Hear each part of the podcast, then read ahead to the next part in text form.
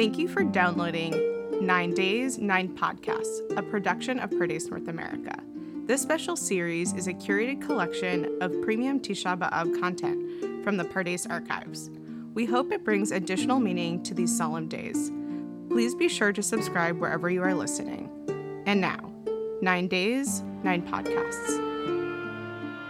This week's Parsha is Parshat Dvarim, the opening Parsha of the last book of the Torah.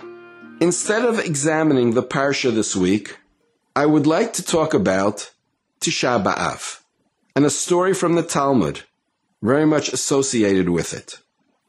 But before I get to the story, let me note that Parshat Dvarim always occurs on the Shabbat before Tisha B'Av.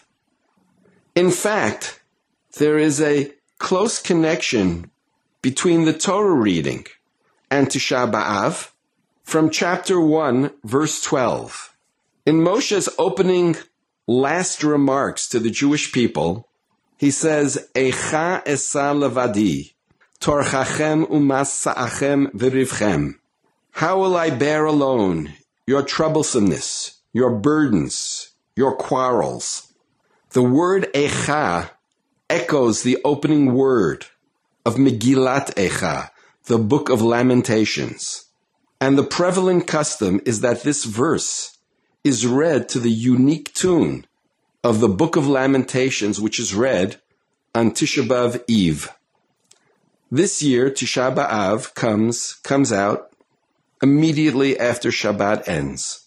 In Ta'anit, chapter 4, Mishnah 6, it says that five things, five tragedies happened on the day of Tisha B'Av. The decree that the generation that left Egypt would not enter the land of Israel, the destruction of the first temple, the destruction of the second temple, the capture of Beitar by the Romans, which signaled the end of the Bar Kokhba rebellion, the crushing of the Bar Kokhba rebellion, and the plowing of the city of Jerusalem in fulfillment of a prophecy in Jeremiah, which said that Zion will become as a plowed field.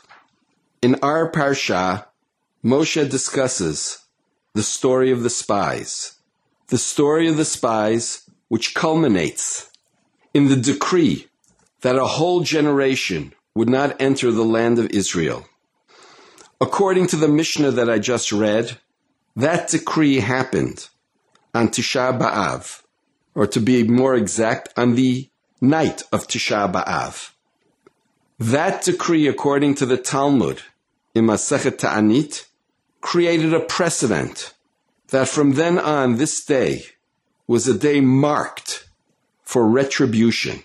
It set the stage for the other calamities that happened on that day. I will not go into this any further. This is something which I discussed in a previous podcast. But today I would like to examine a very famous passage in the Talmud, which describes the background and the events leading up to the destruction of the Second Temple. This is from Gitin 55b. Among the laws of Tisha B'Av is a prohibition to study Torah. But there are some exceptions. And these passages from the Talmud in Gitin are actually studied by people on the day of Tisha B'Av. The reason for the prohibition is because study of Torah is seen as something which makes you happy. But on Tisha B'Av, we're supposed to be sad. These stories which speak about the destruction certainly do not make us happy, yet nevertheless, they can be instructive and perhaps can be a source of introspection. So that if you have the opportunity, you can listen or re-listen to this podcast on Tisha B'Av. Today I'll be exploring the opening story of a series of stories. And perhaps in future years we will examine later passages. I have attached a, an Aramaic English copy of the passage, so follow along with me. And if I am not exactly true to the translation, it's because this is a Soncino translation and I perhaps would like to give something which is more freestyle. Rabbi Yochanan said, what illustrates the verse? Happy is the man that fears always, but one that hardens his heart shall fall into evil. What illustrates this verse? The destruction of Jerusalem, which came about through a story of Kamsa and Bar Kamsa. And the story goes as follows. A certain man had a friend whose name was Kamsa, and an enemy whose name was Bar Kamsa. And this man once made a party and said to his servant, Go and bring Kamsa. And the man, the servant, made a mistake, and he went and brought Bar Kamsa. And when the master, the one who was making the party, found Bar Kamsa there, he said, You, who slander me, what are you doing here? Get out. And Bar Kamsa said, Seeing that I'm already here, let me stay. I will pay you for whatever I eat and drink. And the man said, No. Then let me give you half the cost of the party. No. Let me pay for the whole party. And he still said no and this is my translation. And he picked him up and threw him out. And when this happened, Bar Kamsa said, There were rabbis who were sitting there, but nobody stopped him.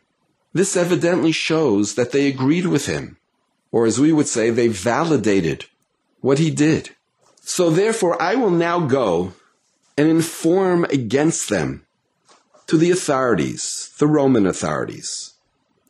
And so Bar Kamsa went and said to the emperor, The Jews are rebelling against you.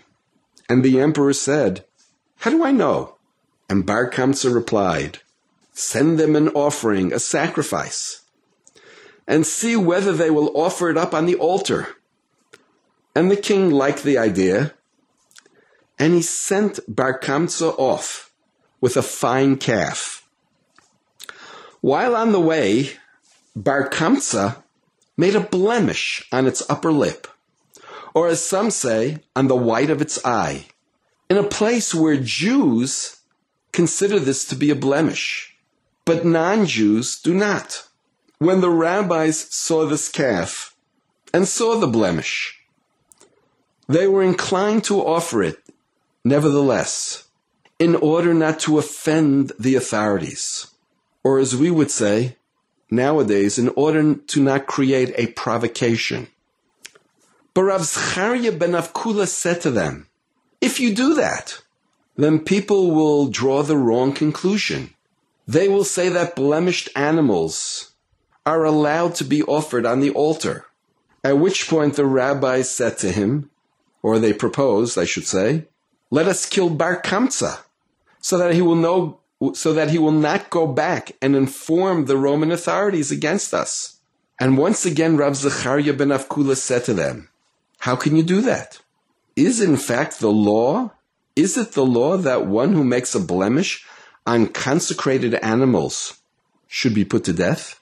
And Rabbi Yochanan thereupon remarked, through the scrupulousness of Rabbi Zechariah ben Avkulas, our house has been destroyed, our temple burnt, and we ourselves exiled from our land.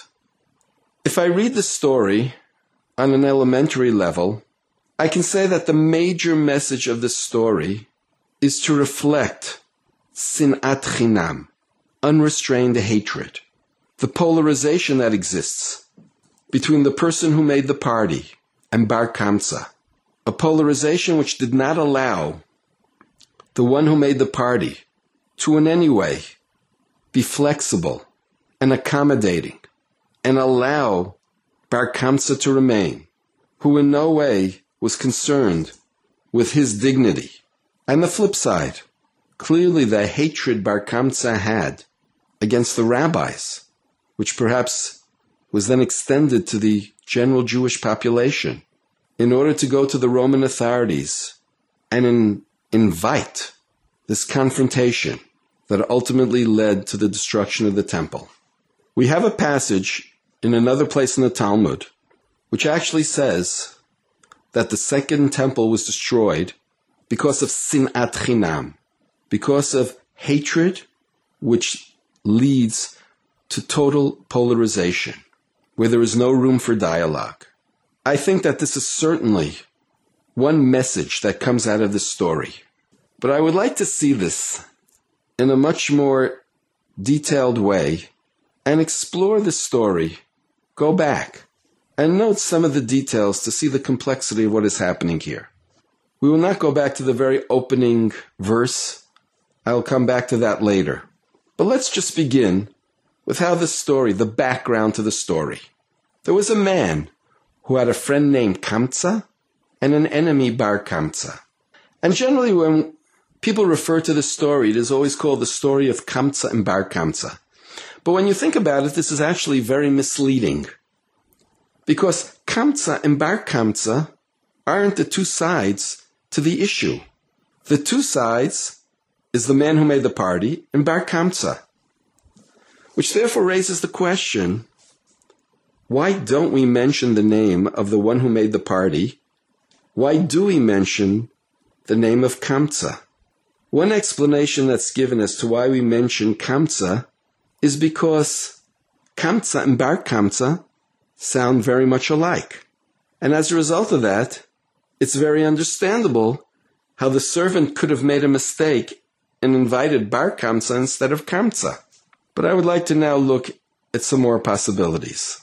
Who is this man who is making the party?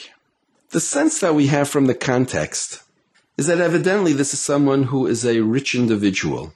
And it seems to be that many people were invited, including the rabbis, which makes it even more remarkable that we're not told what his name is.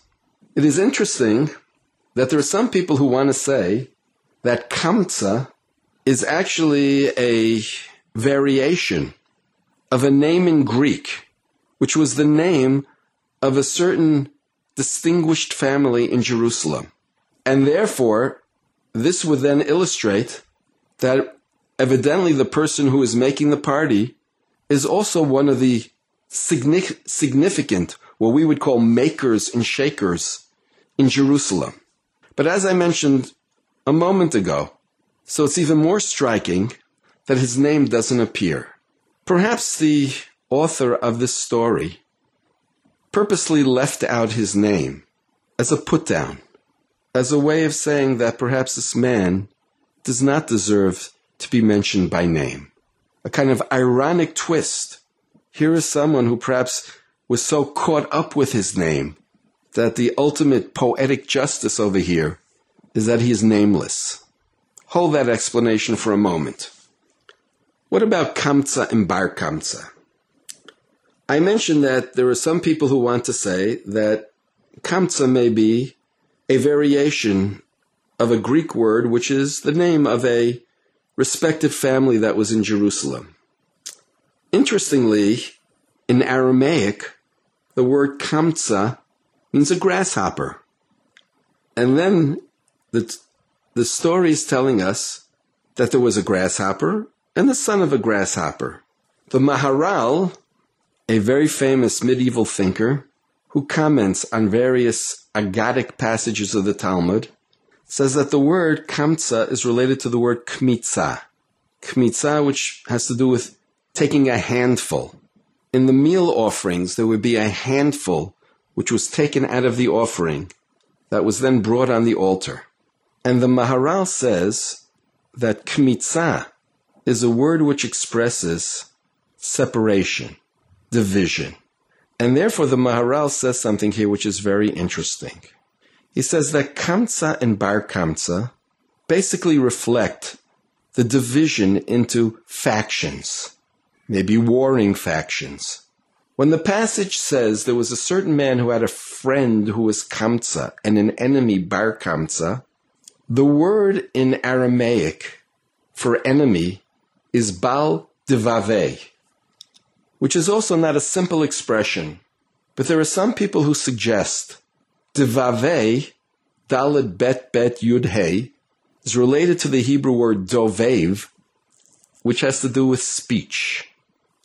And therefore one could say that Bar Kamsa was the person who was his Bal Devave, his disputant, someone who always argued with him. Whereas Kamsa was his friend, but a person who always agreed with him. In fact, what I could say is that bar kamsa, the word bar, rather than translating it as son, can also be translated as outside. And it would then mean outside of his speech. And therefore, what would that mean in this section? There are the people that you hang out with, who you talk the same language as, who are part of your circle. That's kamsa. Bar kamsa are people whose language, whose philosophy, is something which is not part of my framework. And if they're not part of my framework, then in the end, they're not part of my circle. I don't talk to them. I don't eat with them. So let me begin with this. We know in many different places that eating, and especially a party, is a bonding experience. The best example of this is the Seder. And I've spoken about this on a number of occasions. If I'm making a party, which is a bonding experience, I want to invite those people that I would like to bond with. And perhaps what this passage is saying is that people are very much entrenched in bonding with people that they agree with. There is no room to invite somebody to your party to become close to that speaks a different language, that has a different way of looking at things. Maybe I'll take this one step further. And I admit that this is speculation. Let's jump a moment in the continuation of the story. When the man who makes the party discovers that the wrong person was invited, this is his enemy. He doesn't belong here. And there is a whole scene which we could imagine is going on. And certainly the way that it culminates when he takes him and he shoves him out and what is the response of Bar Kamsa? There were rabbis sitting there, but nobody stopped him. There is a legitimate grievance which Bar Kamsa has. If there were rabbis there, how is it possible that nobody said anything? And let me sharpen my question. Let's assume that Bar Kamsa was really a nasty person. Let's assume that he tended to be somebody who was very obnoxious, who was very provocative, which is not so far fetched because clearly in the continuation of the story, he is a provocative individual.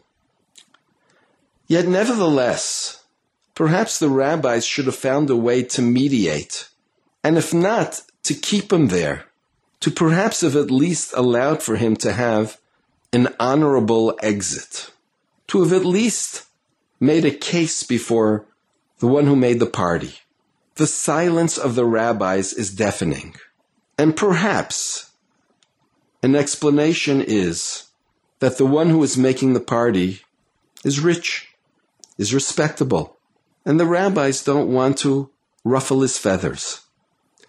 We find in another place in the Talmud, in Masechet Sotah, where it says that one of the qualities, the characteristics of the end of the Second Temple period was that flattery was rampant. One might even say hypocrisy. Perhaps the rabbis don't say anything because they flatter him. They want to be on good terms with the makers and the shakers. And now if I go back, maybe that's also reflected in Kamsa and why he's mentioned in the story. The Maharal says that Kamsa is the friend of the one who made the party. But the Maharal says he's not really a friend of the one who made the party. He's someone who takes sides, who likes to go with what we would call a winner, which therefore means that the picture which is now being depicted in the story is that in Jerusalem we have a very, very divided community. And in this divided community, the people who are the makers and shakers see to it that the ones who are surrounding them are the ones who share their views, but not only share their views, who reinforce their views. And not only reinforce their views, but perhaps do it as an expression of flattery. Perhaps do it in a hypocritical way, not because they really believe in what they're doing, but because they want to be on the side of the winner, on the side of the powers that be. And now if I go to the other side, it is clear from the story that Bar Kamsa is not an angel. Even if I assume that the man who made the party, and Kamsa, and all those who were at the party, including the rabbis, are people who are obnoxious. And maybe let me just add that the one who threw him out of the party does not seem to have any compunctions. And the way that I was reading the story, it was even done perhaps in a demonstrative way, as a way of saying, when you got it, flaunt it. But even if all of that is true, why go to the Roman authorities? So the way the story is presented is, because that's how I'm going to get them in trouble. But who's getting in trouble here? At the very least, if you want to take revenge, take revenge against the one who made the party. That's not enough. You want to take revenge, take revenge against the rabbis who were at that party. But why now indict a whole population? And perhaps now let me come back to the opening verse, where it says, Happy is the one who fears always. And Rashi, commenting on this, says, What does it mean someone is afraid always?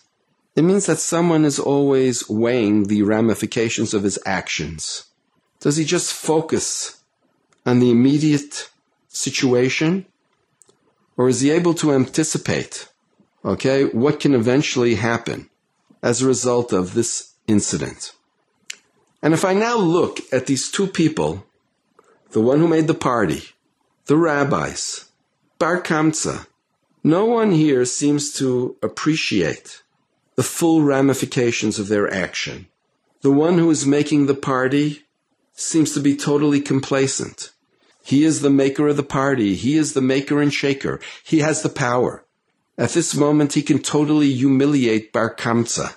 He doesn't even begin to think about the possibility that Bar Kamsa may strike back and what could be the full magnitude of what Bar Kamsa will do. The rabbis, perhaps they are flattering, as I said before. At the very least, perhaps they're intimidated by the one who made the party.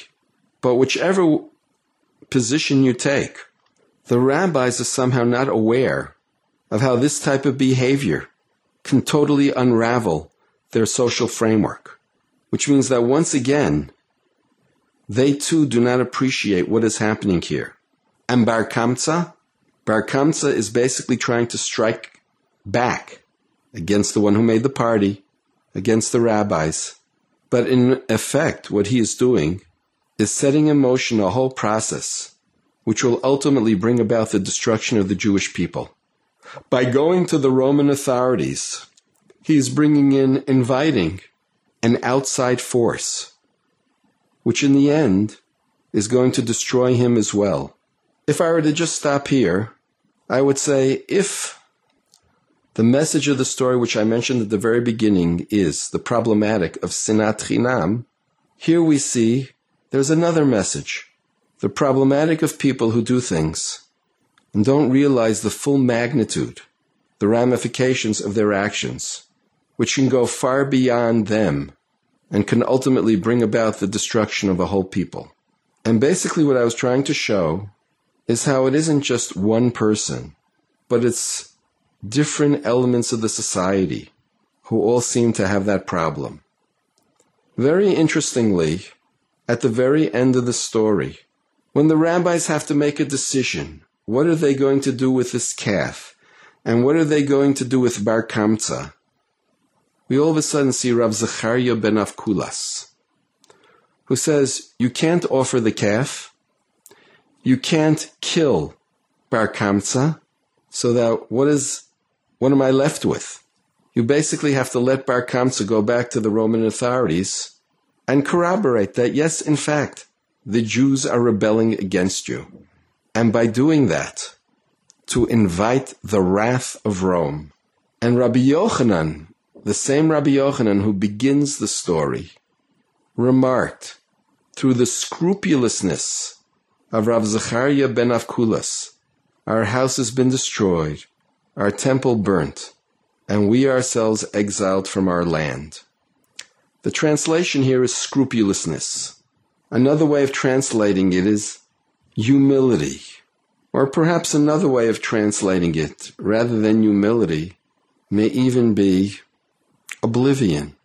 Rav Zechariah ben Avkulas is dealing with this particular situation as a purist, as someone who's living in a bubble, who is totally oblivious to the reality around him.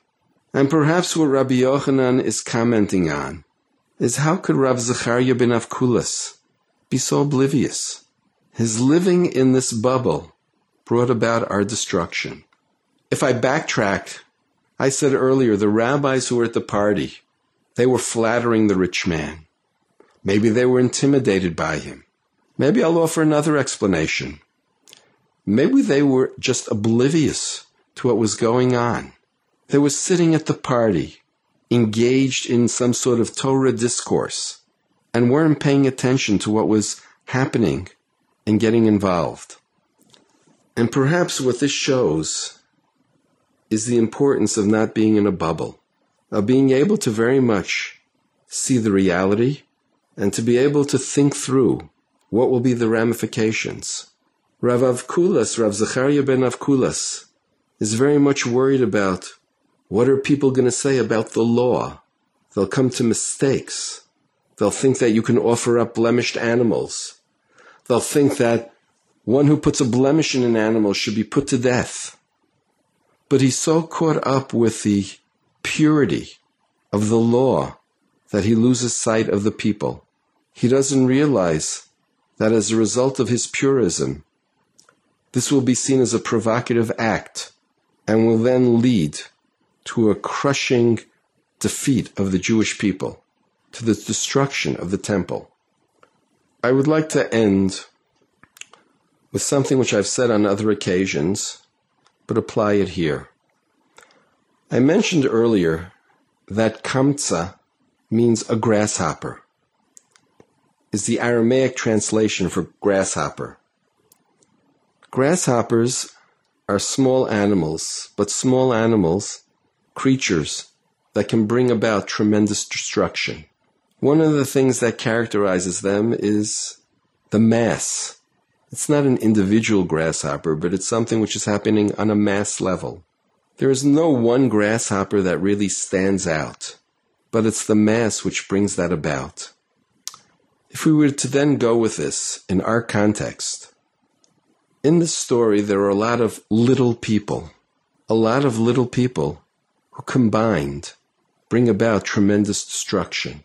I mentioned in another podcast related to our parsha, when the original story of the spies is told in the book of Numbers, the spies say about themselves, We saw giants in this land, and we were in our eyes as grasshoppers, and so we were in their eyes. And the reason why the spies demoralized the Jewish people was because they saw themselves as grasshoppers as little people, little people who were overwhelmed by the giants that they saw, little people who perhaps the giants saw as a lot of little grasshoppers who were a big threat, who they had to exterminate. The problem of the spies is that they should have realized that they were, or should have seen themselves as big people, people with a vision. And if I come back to our story, we have a lot of little people, each one who's caught up in their own world. And maybe I would add a world which in, way, in a certain way is very, very petty. And maybe I'll now come to the end of the pasuk. One that hardens his heart shall fall into evil. Each one of the people in this story is very much locked into a certain pattern of behavior. Whether it be the one who made the party, whether it be Bar Kamsa, the rabbis, Rav Zechariah ben Avkulas. Each of them is locked into a certain mode of behavior, which they can't break out of. Each one is incapable of seeing beyond their limited purview. Each one does something which has gross ramifications when we take the combined actions of many little people who have limited vision, who are locked into their particular frameworks and can't see beyond it, whose actions on a certain level can also be seen as very local, very limited. When I take the combination of them, it's deadly. It's absolutely devastating. And maybe this is what the Talmud is trying to show us in terms of what the reality was like in the Second Temple. It isn't just a story of one person who made a party. The one person who made a party is symptomatic of what is going on in the society at large. And whether you're rich, whether you're a rabbi, whether you're somebody who's an outsider, each one is in their own little world and somehow is not able to see the world of the other. Each one is perhaps pitted against the other. And ultimately, all of them combined invite someone from the outside to set their house in order. But the way that person will do it will be through utter destruction, with the need to have to then rebuild and create something totally new. This Tisha B'Av we should contemplate who we are, what is going on in our society. How different are we than what is being described in this story? How frightening is it that human nature doesn't change that much, and how perhaps people don't learn from experience? And let me just end with a comment I once made from Nachmanides, who, in speaking about the famous statement in Masechet Ta'anit, where God says, You cried for no reason on the night of Tisha B'Av, and God's response is, I will make this a night of crying forever. On the one hand, God decreed this as a day of crying, and the Mishnah tells us of subsequent calamities which happened on that day. But it's not inevitable. If we continue to harden our hearts, if we continue to be oblivious to lessons of the past, then we bring about our destruction. But we can learn from things. We can change. This is the challenge that Tisha B'Av presents to us. This is why learning this passage is so important. Learn it not just to look at the past, but learn it to be informed about the future. Don't repeat the mistakes of the past. We have to learn how to be people whose hearts do not become hardened, who fear always, and as a result of that, who are able to change, who are able to adapt, who are able to somehow see outside of ourselves and see the other, who rather than continually constrain ourselves, lock ourselves more and more into our limited frameworks, who try to expand out, to find the concentric circles, the interface. This is our challenge. If Sinat Chinam is what destroyed the second temple, Ahavat Chinam is what can build the third temple. This is our challenge. This is our duty. Shabbat Shalom. And may we merit to see consolation in our days. Thank you again for listening to Nine Days, Nine Podcasts, a production of Pardes North America. If you like what you just heard, please give us a five star review wherever you download your podcasts. And don't forget to subscribe so you never miss an episode. Thank you for listening.